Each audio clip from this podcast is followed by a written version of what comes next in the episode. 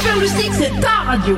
Les loustiques, c'est Vincent et aujourd'hui bah, j'ai une super surprise pour vous. Je suis avec Rui Pasquale et Olivier Fallet. Bonjour Olivier. Bonjour, bonjour les loustiques.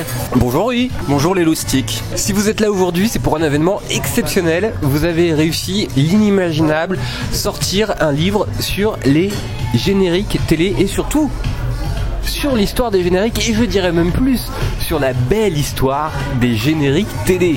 Un livre extraordinaire consacré au générique de dessins animés télé. C'est ça Olivier, je me trompe pas, hein, on parle bien des génériques de télévision. Oui, euh, surtout les génériques de dessins animés, ça représente la plus grosse partie. Et par extension, les génériques de quelques séries télévisées, quand les interprètes ont aussi chanté euh, d'autres génériques, comme par exemple Starsky Hutch, puisque le chanteur Lionel Leroy, on le connaît surtout pour Ulysse 31, pour Dardar Motus, et par extension également sur les émissions euh, de télévision, de vitamines, en passant par Récréa 2 bien sûr. Vous êtes parti euh, enquêter, retrouver euh, qui se cachait derrière euh, les interprétations de célèbres génériques de dessins animés, comme aussi bah, des génériques un peu plus rares et qui pourtant ont retenu notre attention et qui sont restés dans nos souvenirs malgré toutes ces années. En fait, Olivier, qui est, qui est plus âgé que moi, donc respect à l'aîné, avait déjà commencé ses recherches du temps justement de Super Loustic, puisqu'il avait son, sa propre émission radio, il collectionnait déjà des disques, donc il avait déjà retrouvé certains interprètes, parmi les plus connus, d'autres un peu moins connus, et il y en avait encore beaucoup d'autres euh, euh, qu'on s'est mis à, rechercher par la suite aussi euh, dans le cadre de, nos enquêtes chez, chez Animeland. Et ce qu'il ce qu'il disait, c'est vrai, effectivement, bah, souvent ce sont des chanteurs parfois de variété française. Parfois ils ont eu une petite anecdote au passage, ils ont enregistré un, générique de dessin animé sans imaginer qu'ils en feraient plus ou que ça aurait du succès.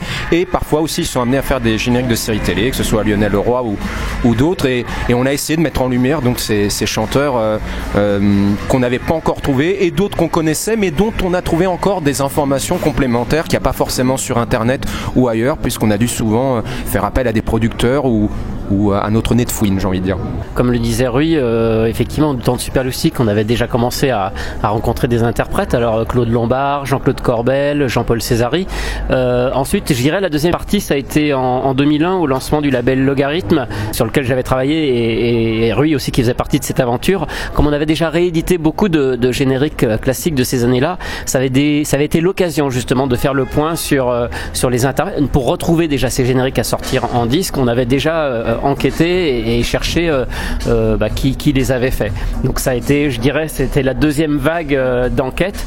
Et la dernière enquête, ensuite, effectivement, ça a été au fil du magazine Animeland, Rui qui avait repris les portraits de voix, a continué de, faire des, ces, enquêtes.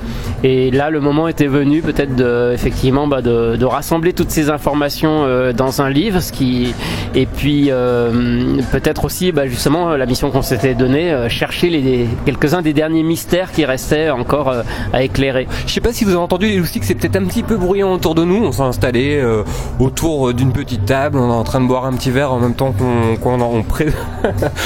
qu'on présente euh, le livre. Ce que je vous propose, c'est qu'on va faire une première pause musicale. Et euh, tant qu'à faire, c'est vous qui allez choisir le premier générique de dessin animé que nous allons écouter pour euh, euh, ouvrir cette interview. Je propose d'écouter le générique de G.I. Joe, puisque ça fait partie des interprètes qui étaient vraiment restés inconnus jusqu'à aujourd'hui. On peut le dire maintenant, il est interprété par Roger Candy, qui est quelqu'un qui a commencé aux côtés de Michel Fugain. Le Big Bazar faisait partie de cet ensemble. Il a d'ailleurs accompagné Michel Fugain. On, on, le voit à la télé dans des émissions que faisait Michel Fugain dans les années 80 sur TF1. Euh, voilà. Et c'est alors son nom vous dira rien.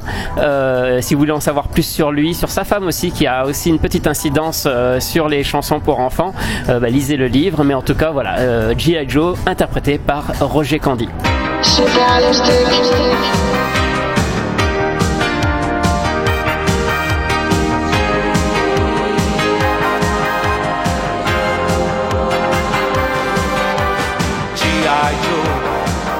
Joe, tous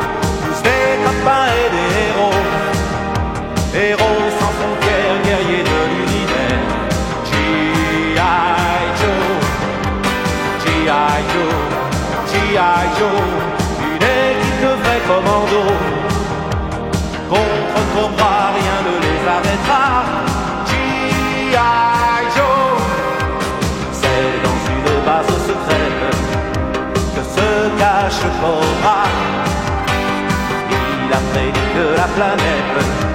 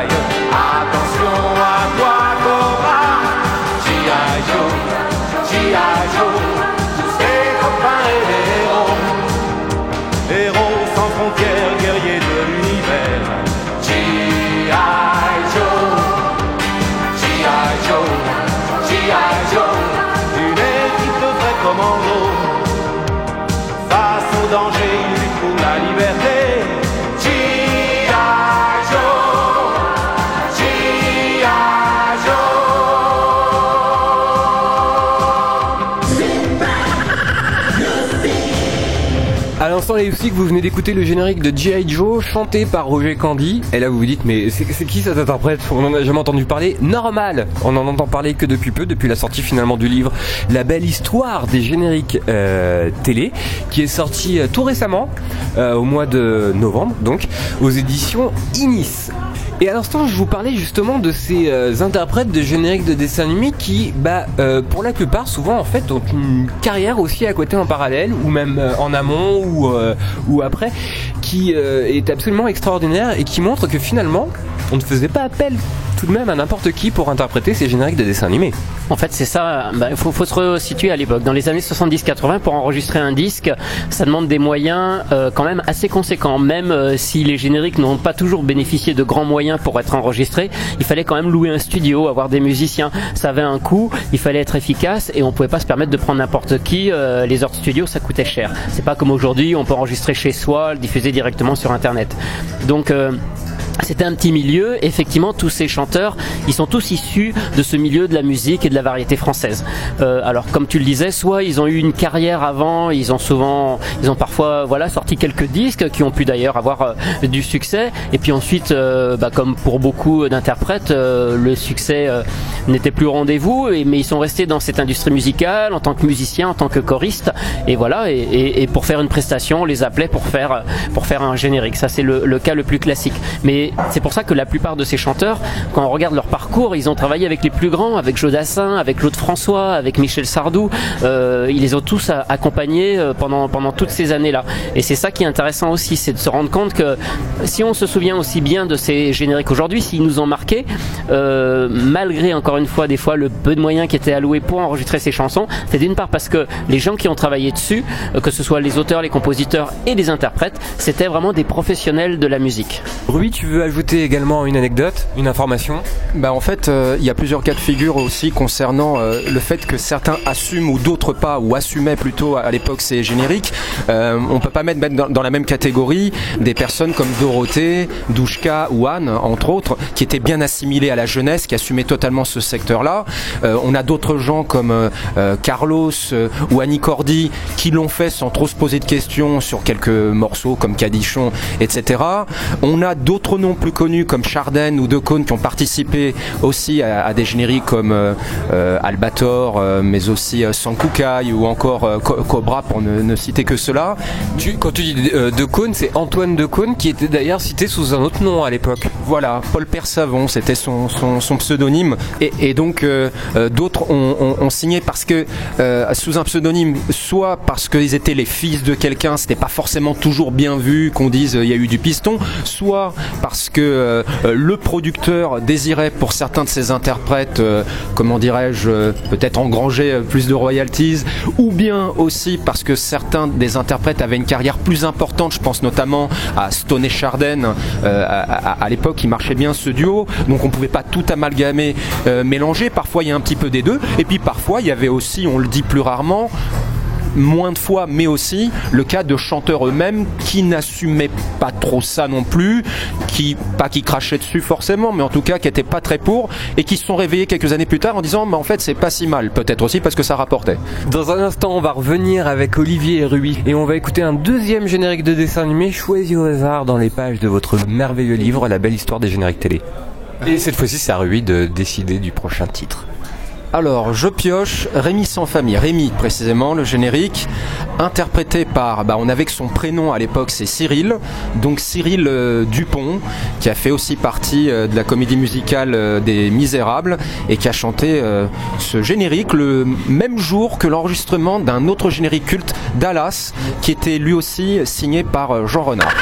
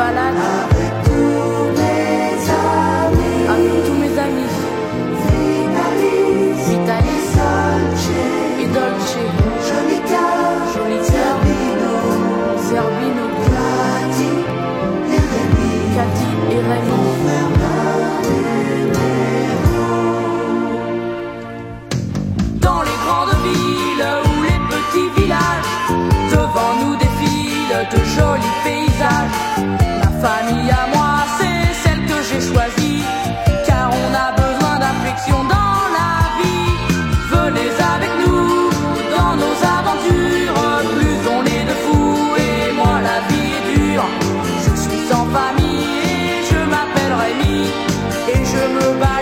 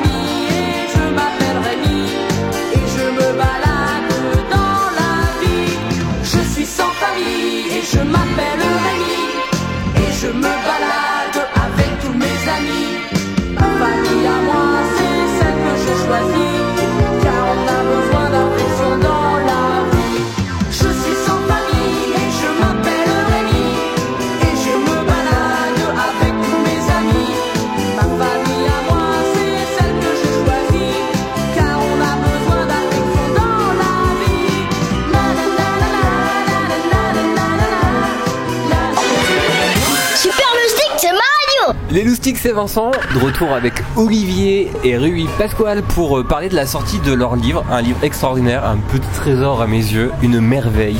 Ça s'appelle La belle histoire des génériques télé, euh, sorti aux éditions Inis.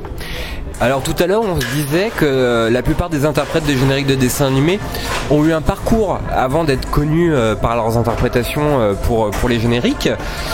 D'où ils venaient ces chanteurs Comme on le disait, ce sont des chanteurs qui évoluaient dans le milieu de la musique et effectivement ils ont ils ont tous travaillé pour les plus grands. On a cité euh, Joe Dassin, Annie Cordy, euh, Carlos, euh, Claude François, euh, les Fléchettes. Les Fléchettes c'était euh, Dominique Poulain, la chanteuse de Candy, euh, Francine Chantreau, la chanteuse de Nadia, euh, Martine Lator, la chanteuse de Sally la petite sorcière et et une dernière, euh, Catherine Welch, qui elle a juste participé à quelques Disney.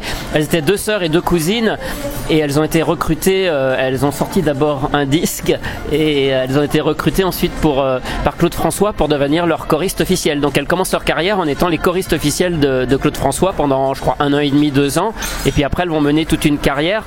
Et, ça, c'est une carte de visite énorme pour elles parce que ensuite elles sont demandées par par tout le métier. tout le monde les voulait pour pour faire des chœurs. Mais avant elle, il y a vraiment eu une première génération de, de musiciens et de choristes et qui ont énormément travaillé aussi sur. euh, Il faut voir aussi que le, le- les besoins pour la télé ou pour les, les dessins animés et même pour les films, c'était des besoins plutôt techniques. C'est-à-dire que, à l'inverse d'un chanteur, on avait besoin de voix euh, professionnelles pour faire des voix, pour un générique, pour pour une, une bande originale, quelque chose comme ça. Donc du coup, les musiciens, ils travaillent avec les gens, les gens du milieu. Et alors, moi j'ai remarqué, c'est tout à fait subjectif, mais qu'il y avait notamment un groupe qui a eu une carrière dans les années 60 euh, qui s'appelait les, les Swingle Singers. Euh, C'est un groupe d'ensemble vocal c'est un groupe, il n'y avait pas d'instrument en fait. Ils, ils chantaient à plusieurs voix et ils reproduisaient, euh, ils arrivaient à trouver des harmoniques qui faisaient que la chanson était jolie. Et c'était en fait copié sur un truc qui se faisait beaucoup aux États-Unis dans les années 50-60. Et ils faisaient des reprises de classiques. Et en France, après, ils faisaient des reprises de chansons américaines. Et c'est ce, ce groupe, il a eu vraiment, euh, bon, c'est- pas non plus ma génération, c'est vraiment euh, le début des années 60, même avant les yéyés. Euh, et c'est rigolo quand on se penche sur ce groupe, quand on regarde les noms euh, qu'il y a là-dedans, c'est tous des noms de gens qui ont, qui ont eu une carrière après. Effectivement, ils ont tous chanté à un moment euh, quelque chose en rapport avec l'animation, la- les films euh, ou les génériques. On va retrouver par exemple Anne Germain, la chanteuse de, de L'île aux enfants. On va retrouver d'ailleurs son oncle qui lui a fait la voix de O'Malley dans, dans Les Aristochats. On va retrouver Daniel Licari qui a chanté Candy, qui a eu aussi une carrière soliste très importante avec des mélopées. Euh, voilà, Jean-Claude Corbel était, euh, euh, ça fait partie de ses influences. Je crois qu'il a fait partie du groupe sur la fin et, c'est quelque chose de très marqué. Les Costa aussi, alors je crois qu'ils n'ont pas fait partie de ce groupe-là, mais c'est quelque chose qui les a énormément marqués et, c'est là-dessus qu'ils ont trouvé aussi leur style vocal. Donc voilà, en s'intéressant aussi à, c'est marrant c'est des choses qui n'ont rien à voir avec les génériques télé, mais en fait il y a des choses comme ça, des, des groupes dans les années 60 qui ont eu euh, euh, une carrière telle et, et dont le travail était tellement remarquable que derrière après ils ont travaillé pendant 30 ans et on les retrouve sur tous les disques. Les Costa, ils sont dans toute la variété française. Ils ont fait les jingles euh, pour énergie, pour des tas de radios, des publicités euh, pendant, mais pendant 30, euh, 30 ans.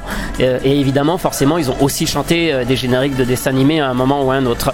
Donc c'est ça qui est intéressant, c'est que au-delà des génériques, et c'est ce qu'on essaye de montrer dans le livre, c'est donc de, de montrer un peu la carrière de toutes ces personnes qui anonymement, à un jour, à un moment dans leur carrière, ont chanté un générique qui est quelque chose de très bref et dont ils ont même du mal à se souvenir. Mais à eux, on découvre aussi tout un pan de la variété française, comment ça fonctionnait. Et c'est c'est ça que j'ai trouvé aussi passionnant en, en enquêtant justement sur ces interprètes. Merci Olivier. Rui, tu veux ajouter quelque chose? Oui, j'aimerais ajouter que aussi dans ce qu'on j'appelle le nid de, de, de beaux talents de, de chanteurs de, de cette époque, alors soit parfois tu as des gens qui se sont croisés dont on n'aurait pas forcément soupçonné qu'ils seraient croisés dans, dans leur carrière, qui ont chanté plus tard des génériques de dessins animés. Par exemple, pendant la période Aznavour, Claude Lombard et Bernard Minet ont pu se côtoyer. Ça, c'est une chose. Tout le monde ne savait pas non plus. Yves Martin, donc Lionel Leroy, qui chantait Star Sketch Goldora 82, a aussi côtoyé Bernard Minet à ce moment-là. Si on prend aussi les talents du côté de l'écurie Saban, il y avait un studio Condorcet à Toulouse qui était réputé pour son son euh, euh, californien et qui, euh, était extraordinaire, qui était géré entre autres par Jacques Cardona, le futur chanteur d'Inspecteur Gadget des Cités d'Or. Bah là, il y avait déjà tout un nid, puisque se sont côtoyés des gens comme Noam quand il n'avait que 8 ans, se sont succédés également des personnes bah, comme Lionel Leroy, euh, Chouki Lévy aussi, qui va euh, chanter lui-même des chansons avec Aviva sous le nom du duo Chouki Aviva, mais qui deviendra aussi l'un des compositeurs des Maîtres de l'Univers, de, de, Masque et de tant d'autres titres, les Cités d'Or euh, euh, notamment. Bob Kibel aussi, qui faisait partie de, l'équipe de, Jacques Martin, qui a signé aussi Sport Billy, Ekel et Jekyll et, et tant d'autres chansons. C'est vraiment très intéressant, très, très vaste comme univers. Et d'ailleurs, avec Olivier, on, comment dire, sans prétention, on avait déjà fait pas mal le tour de la question, mais on a encore beaucoup plus approfondi, parler du temps de logarithme, où effectivement on en a retrouvé beaucoup d'autres. Je tiens d'ailleurs à remercier énormément Jean-Daniel Mercier, parce qu'il est de ceux, si ce n'est celui qui m'a le plus aidé à retrouver un maximum de noms qu'on n'était pas prêt de retrouver, et ce sont aussi ces mêmes pistes qui ensuite m'ont permis et ont permis à Olivier aussi de retrouver bah, les autres qui manquaient euh, euh, en- encore. Bah, parce qu'il faut savoir aussi que ces maisons disques n'ont pas forcément tout gardé non plus. Euh, il y a beaucoup de, disques qui ont disparu des choses qui n'ont pas été commercialisées. Et d'ailleurs c'est un volet qui me plaît beaucoup aussi dans le livre celui qu'on a signé autour des génériques commercialisés dont on sait qu'il y a aussi des versions longues parce qu'on a pu écouter comment dire ces, chansons mais dont on n'a pas pu les voir dans le, dans le commerce entre autres Une petite pause musicale et euh, pour choisir le disque, cette fois-ci, hop, au hasard, c'est au tour d'Olivier. Tu choisis quoi? Je choisis Galaxy Rangers. C'est un disque qu'on aborde dans la catégorie des disques rares. Pourquoi il est rare? Parce que il y a que 500 exemplaires qui ont été pressés. Parce que c'était la fin de la maison de disques Vogue qui l'éditait. Euh, voilà. Donc euh, bah, aujourd'hui, ce disque fait partie des, des raretés qu'on a listées euh, parmi les pour les chineurs et les collectionneurs les plus difficiles à trouver.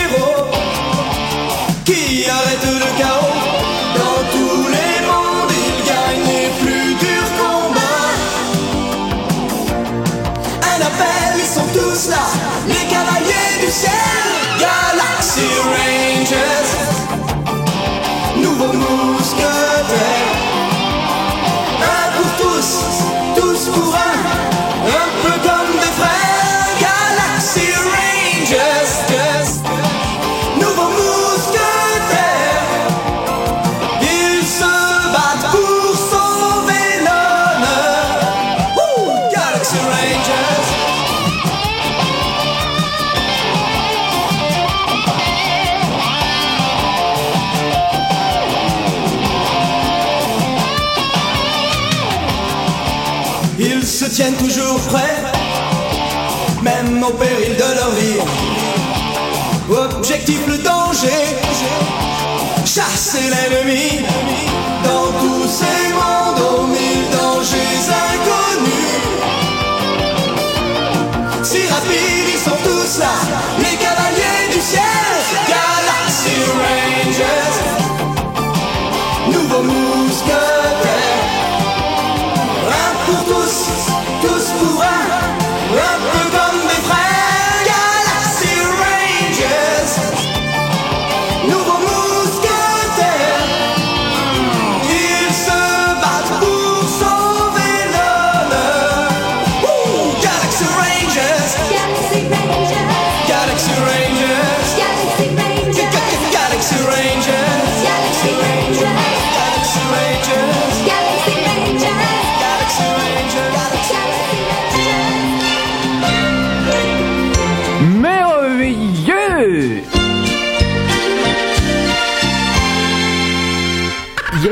qui a été euh, très prolifique pour euh, les génériques de dessins animés.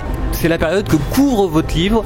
Vous avez décidé de faire un focus sur la période de Goldorak à Pokémon. Pourquoi? Parce qu'on estime que c'est la période, c'est un peu l'âge d'or des génériques euh, de dessins animés. Ça correspond à la période où les génériques étaient encore commercialisés, puisque passé les années 2000, évidemment à part quelques exceptions, euh, les génériques arrêtent d'être commercialisés. On arrête de faire une version longue, on fait juste une version télé euh, qui dure euh, 30 secondes, une minute, une minute 30.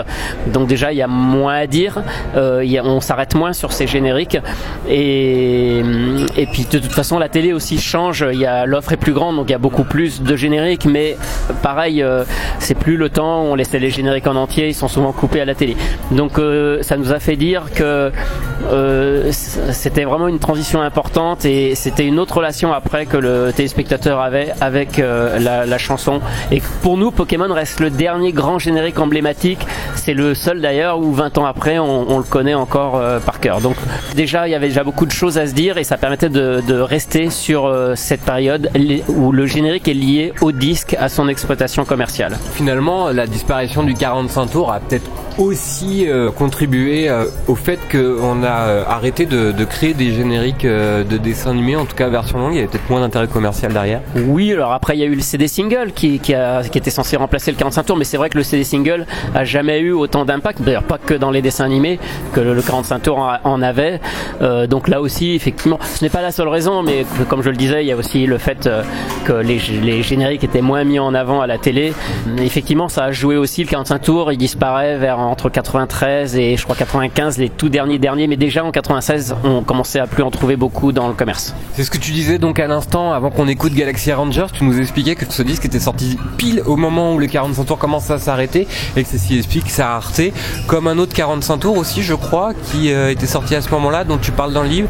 Oui, alors parce que Galaxy Ranger, c'est plus le fait que l'éditeur euh, du disque a arrêté ses activités. Par contre, il y a d'autres disques comme euh, par exemple euh, la, la chanson de Nicky Larson, le deuxième générique de Nicky Larson. Ça peut paraître bizarre parce qu'on l'a beaucoup vu à la télé. euh, Jean-Paul a fait beaucoup de, télé à à l'époque pour faire la promo. Il est sur de nombreuses compilations, mais en réalité le 45 tours, c'est une rareté aujourd'hui euh, parce qu'il est sorti en 1993 et pareil, euh, 93, ben, c'était le période où les 45 tours disparaissaient des rayons, donc du coup il a, il a été très peu commercialisé en fait.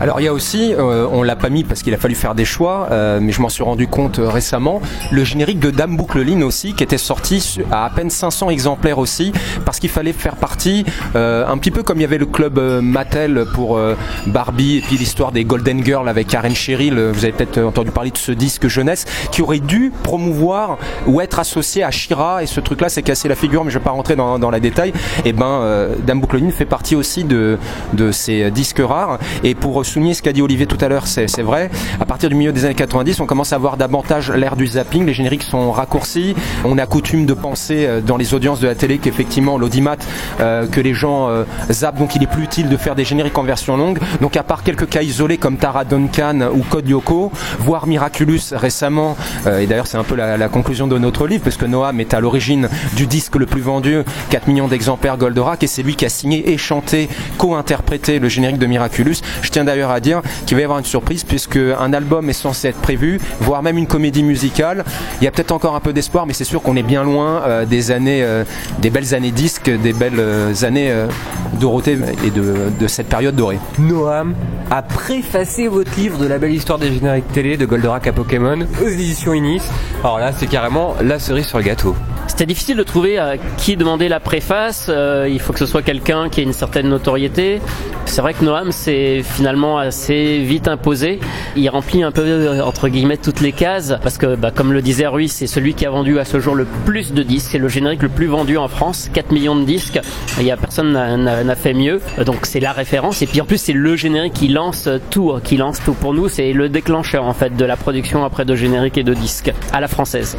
Et Noam, bah, justement, il a un très intéressant parce qu'il a eu une carrière avant et après, effectivement, son succès de Goldorak, euh, il va passer de l'autre côté, il va passer dans l'ombre, il va apprendre à faire des chansons, des musiques, il va apprendre, il va être pris sous l'aile de Chucky Levy qui va, va travailler sur les musiques des Cités d'Or, sur, sur beaucoup de BO, avant aujourd'hui bah, de voler de ses propres ailes et de lui-même aujourd'hui euh, être quelqu'un de très important puisqu'il produit beaucoup, il a pris le relais déjà de Power Rangers euh, depuis quelques années. Et puis effectivement, euh, bah, il a fait Miraculous qui est la série en ce moment qui cartonne et dont le générique euh, rappelle un peu les donc c'est un peu la boucle qui se qui est bouclée euh, et parce que c'est un générique qui reprend un petit peu l'essence de ce qu'on avait à l'époque et, et c'est normal puisque Noam il a grandi avec ça il a été formé à cette école là donc voilà on est très content qu'il a accepté de, de signer cette préface et c'est une histoire qui est unique en fait ce qui lui est arrivé Mais oui, effectivement, il est passé de tous les côtés de, de la barrière. Ce qui est intéressant, c'est qu'il a été là avant, avec une autre vie dans la musique, pendant, avec les années Los Angeles, Saban Records, le retour aujourd'hui où il écrit toujours pour d'autres artistes variétés françaises,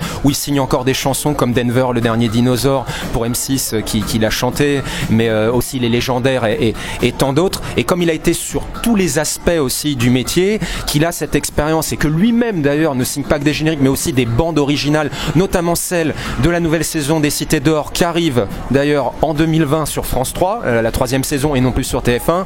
Il était évident, enfin ça nous a semblé très rapidement utile de, faire appel à, lui. Il a été là depuis Goldorak, il est là aujourd'hui, toujours content de le faire et toucher une nouvelle génération. Donc euh, voilà quoi, la boucle est, est bouclée et je, et je pense qu'on a, on a tout dit. Bon, on écoute euh, ce disque aux 4 millions de ventes de Noam, Goldorak.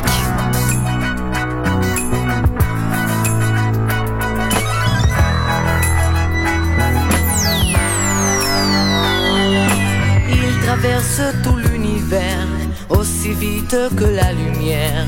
Qui est-il? D'où vient-il Formidable robot des temps nouveaux. Il jaillit du fond de la mer. Il bondit jusqu'à Jupiter. Qui est-il D'où vient-il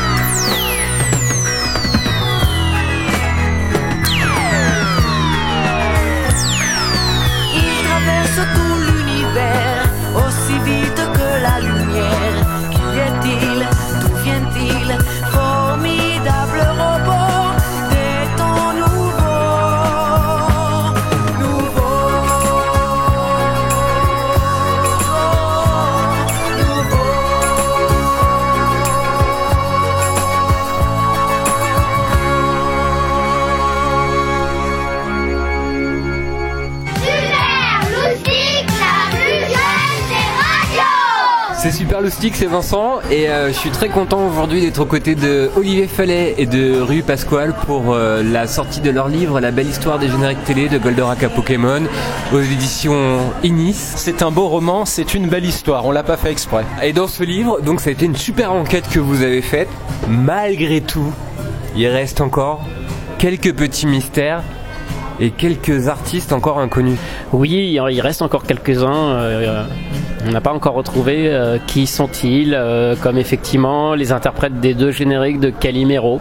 Mais aussi l'interprète euh, canadienne du générique des aventures du Bosco, le chanteur du générique de Transformers pour un monde meilleur, la chanteuse du générique de Chauvin, la chanteuse du générique français des Mini-Pouces, on a retrouvé une choriste mais pas la chanteuse d'origine, le chanteur de Conan le fils du futur, premier générique, pour les plus importants. Moi, je voudrais dire quand même euh, que Rui, c'est quand même la seule personne qui est capable d'appeler euh, des stars de la chanson, mais juste pour, pour avoir une info, parce qu'il a remarqué qu'il travaille avec telle personne qui a travaillé sur tel générique pour essayer bah, d'avoir une info et de trouver l'interprète. Et moi, ça, ça m'éclate à chaque fois de savoir qu'il me dit j'ai réussi à avoir, euh, euh, je sais plus qui, Calogero au téléphone, mais en fait, il a pas d'info. euh.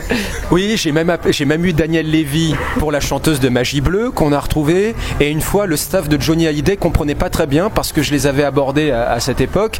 Et ils comprenaient pas pourquoi je m'acharnais à demander une interview de Norbert, que je voulais retrouver le chanteur des mini-stars des Mondes Engloutis qui avait été choriste pour lui, ou encore de Marc Delemester, j'ai du mal à le dire, qui n'est plus de ce monde, qui était le chanteur de Dallas, mais qui s'appelait Rocky, qui était aussi le guitariste de Johnny Hallyday. Il ne comprenait pas pourquoi je tenais absolument à retrouver ces choristes de l'ombre et pourquoi je ne demandais pas une interview de Johnny. Je n'ai rien contre Johnny, paix à son âme. En tout cas, merci beaucoup d'avoir été à nos côtés. Et donc, bah, les loustiques, si vous voulez faire un cadeau de Noël, Une radio pour écouter superloustic.com ah, moi j'aurais dit un livre, La belle histoire des génériques télé. Mais effectivement, en écoutant Super Loustique et en lisant le livre, c'est un bon mélange. Et je passe un message à Mélanie B, euh, si elle nous écoute, parce que c'est la chanteuse de Ordi et les Grandes Découvertes. Elle fait partie encore des derniers mystères. Il nous manque juste son nom de famille. Si tu nous entends, appelle-nous. Ah, écoute, l'appel est lancé. J'espère que l'émission, le podcast, etc. sera relayé euh, un peu partout et que peut-être, peut-être, peut-être cette bouteille à la mer euh, finira par euh, trouver euh, bah, preneur et une réponse en tout cas à toutes ces questions encore.